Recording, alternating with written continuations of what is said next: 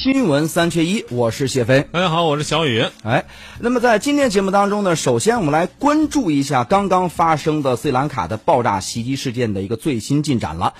昨天呢，国家主席习近平呢就斯里兰卡发生系列爆炸事件呢，向斯里兰卡的总统西里塞纳致慰问电。那么，习近平表示呢，京西贵国首都科伦坡等地发生系列爆炸事件，造成了重大人员伤亡。我谨代表中国政府和中国人民，并以我个人的名义对遇难者表示深切的哀悼，向伤者和遇难者家属表示诚挚的慰问。习近平指出，中国政府和中国人民，呃，坚定的同斯里兰卡人民呢是站在一起。那么，在这个时候呢，是坚定的支持斯方维护国家安全和稳定。同一天，国务院总理李克强也就此向斯里兰卡总理维克拉马辛哈致慰问电。据斯里兰卡当地的媒体的一些报道。那么二十一号晚间呢，公布的最新数据表明呢，是当天呢在斯里兰卡多地发生的八起爆炸事件，已经致二百九十人死亡，至少五百人受伤。另据中国驻斯里兰卡大使馆二十一号证实呢，爆炸事件目前已致两名中国公民遇难。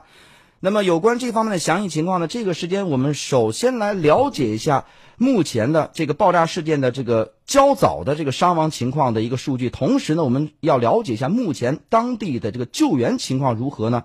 相关话题，这个时间我们来听一下中国国际广播电台驻南亚记者廖继勇从前方发回的详细报道。好的，主持人，自当地时间昨天早晨大约八点开始，斯里兰卡全国范围内连续发生八起爆炸袭击事件。啊，爆炸地点呢，包括首都科伦坡等地的三家五星级酒店、三处教堂、一家旅馆和一处住宅区。啊，据斯里兰卡卫报等多家当地媒体的报道呢，截至当天晚间十点，爆炸事件已造成二百二十八人死亡，其中包括三十五名外国人，另有近五百人受伤。由于很多伤者伤势严重，伤亡人数有可能进一步上升。而斯里兰卡官方目前尚未公布具体的伤亡人数，相关信息还在进一步的核实之中。呃，当地警方表示呢，三处教堂发生爆炸时，大量民众正聚集在教堂里参加复活节的仪式。啊，由于人群集中呢，所以造成了大量的人员伤亡。啊，同时呢，有报道表示，发生爆炸的三家五星级酒店以及一处教堂是外国游客经常光顾的。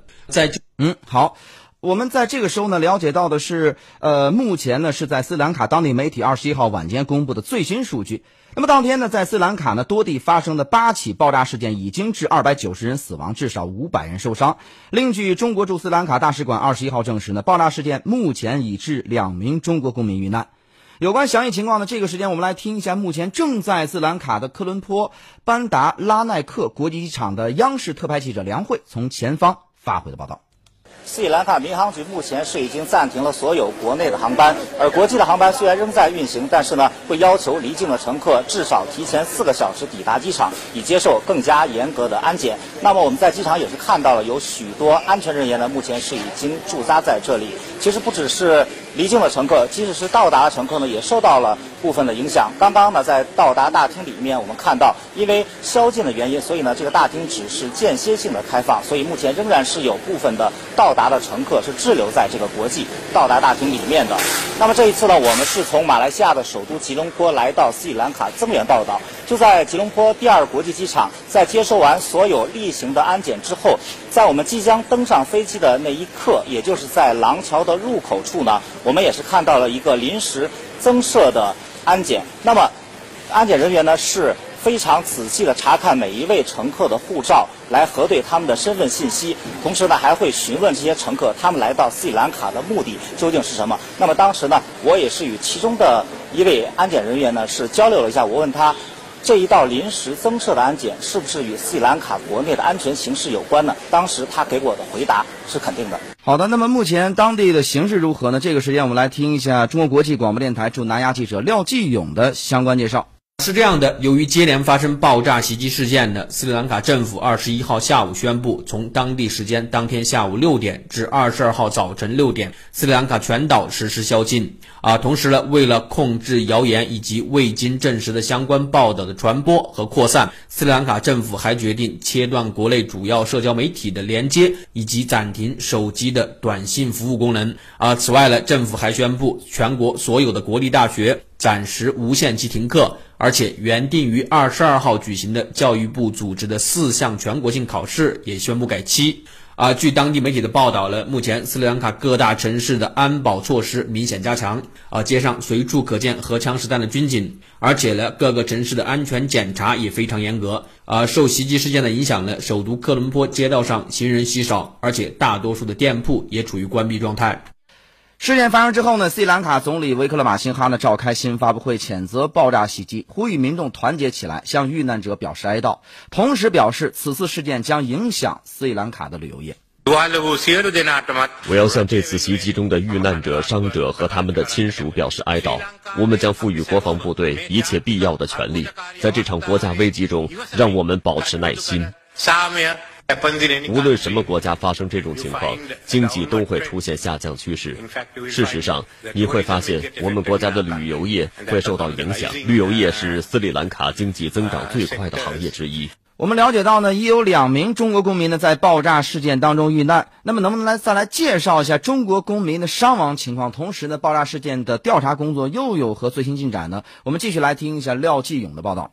确实是这样的，中国驻斯里兰卡大使馆二十一号证实了，已有两名中国公民在当天的连环爆炸袭击中遇难，而受伤的中国公民人数呢，目前正在进一步的核实当中。呃，不过呢，据中国驻斯里兰卡大使馆当天早些时候发布的消息称，有四名中国公民受伤送医，使馆领事官员已前往探视，伤者目前状况稳定。而使馆提醒在斯的中国公民注意关注斯安全形势发展和使馆发布的信息，合理安排行程。呃，而在事件的调查方面呢，截至目前尚无任何组织或个人宣称对爆炸案负责。呃，斯里兰卡总统西里塞纳呼吁国民保持冷静，啊，并且呢，希望他们积极支持和配合调查工作。他已下令警方和军方对事件展开彻底调查。呃，斯里兰卡总理维克拉马辛哈勒，二十一号晚间也向媒体表示，目前最紧要的任务是追捕爆炸案的袭击者。呃，斯里兰卡国防国务部长维杰瓦德纳在二十一号晚间举行的新闻发布会上表示了。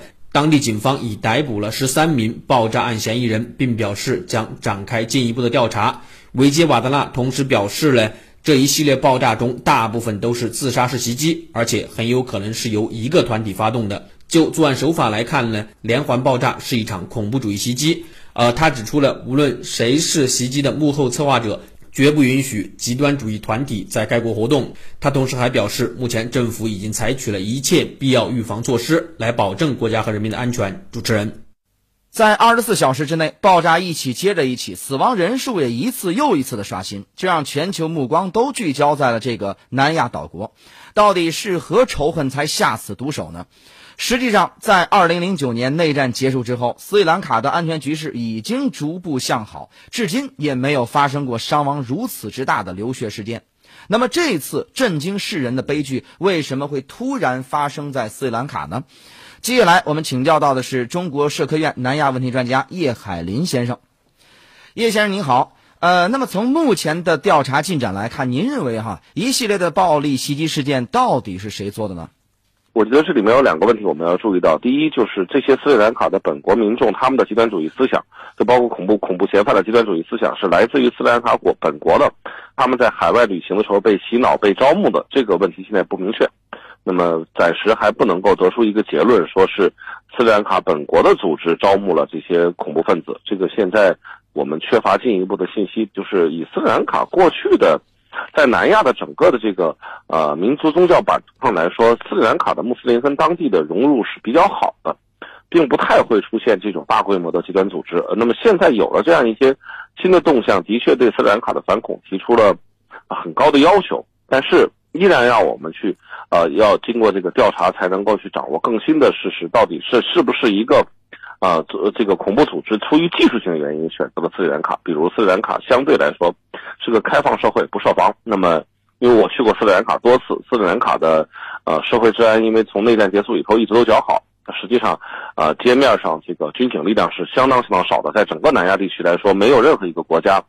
的安全形势在过去能像斯里兰卡一样稳定。所以，这可能是一个薄弱地带。就恐怖分子现在选择斯里兰卡，恐怕跟斯里兰卡这种相对来讲。啊，比较脆弱的这个防恐态势是有关的。我觉得，这可能更多的来说是一个技术性的原因，包括招募这些人员，那么是不是这些人员在海外的旅行的时候被这个洗脑，这些问题都需要，呃，司的这个安全部门在进一步的调查当中去回答。那么现在我们对斯里兰卡恐怖袭击的认识还是相当相当的浅层面的。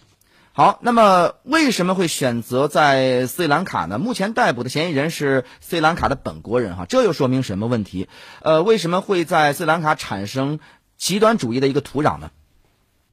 呃，因为现在没有组织出面承担责任，所以我们只能根据现有的信息做一个推测。首先，这个袭击一定是一个恐怖组织在背后精心策划的，因为，呃，六起这个自杀式袭击和两起在呃这个，呃涉恐人员逃窜过程中发生的这种随机袭击，足以证明这是一个精心准备，而且事先有很长时间的这个踩点，包括。啊，制定计划的这么一个连环的恐怖袭击，这不是一般的恐怖组织能做到的，这是其一。其二，就是我们知道斯里兰卡内战结束主内战的时候，主要是泰米尔人和僧伽罗人之间的民族矛盾。啊，这个民族矛盾呢，跟宗教有一定的关系，但是关系并不是特别的紧密。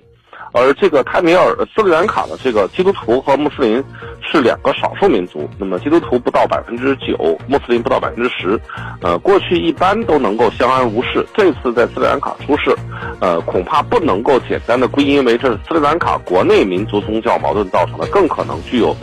输入性袭击的这个背景，也就是说，这是某一个国际恐怖组织。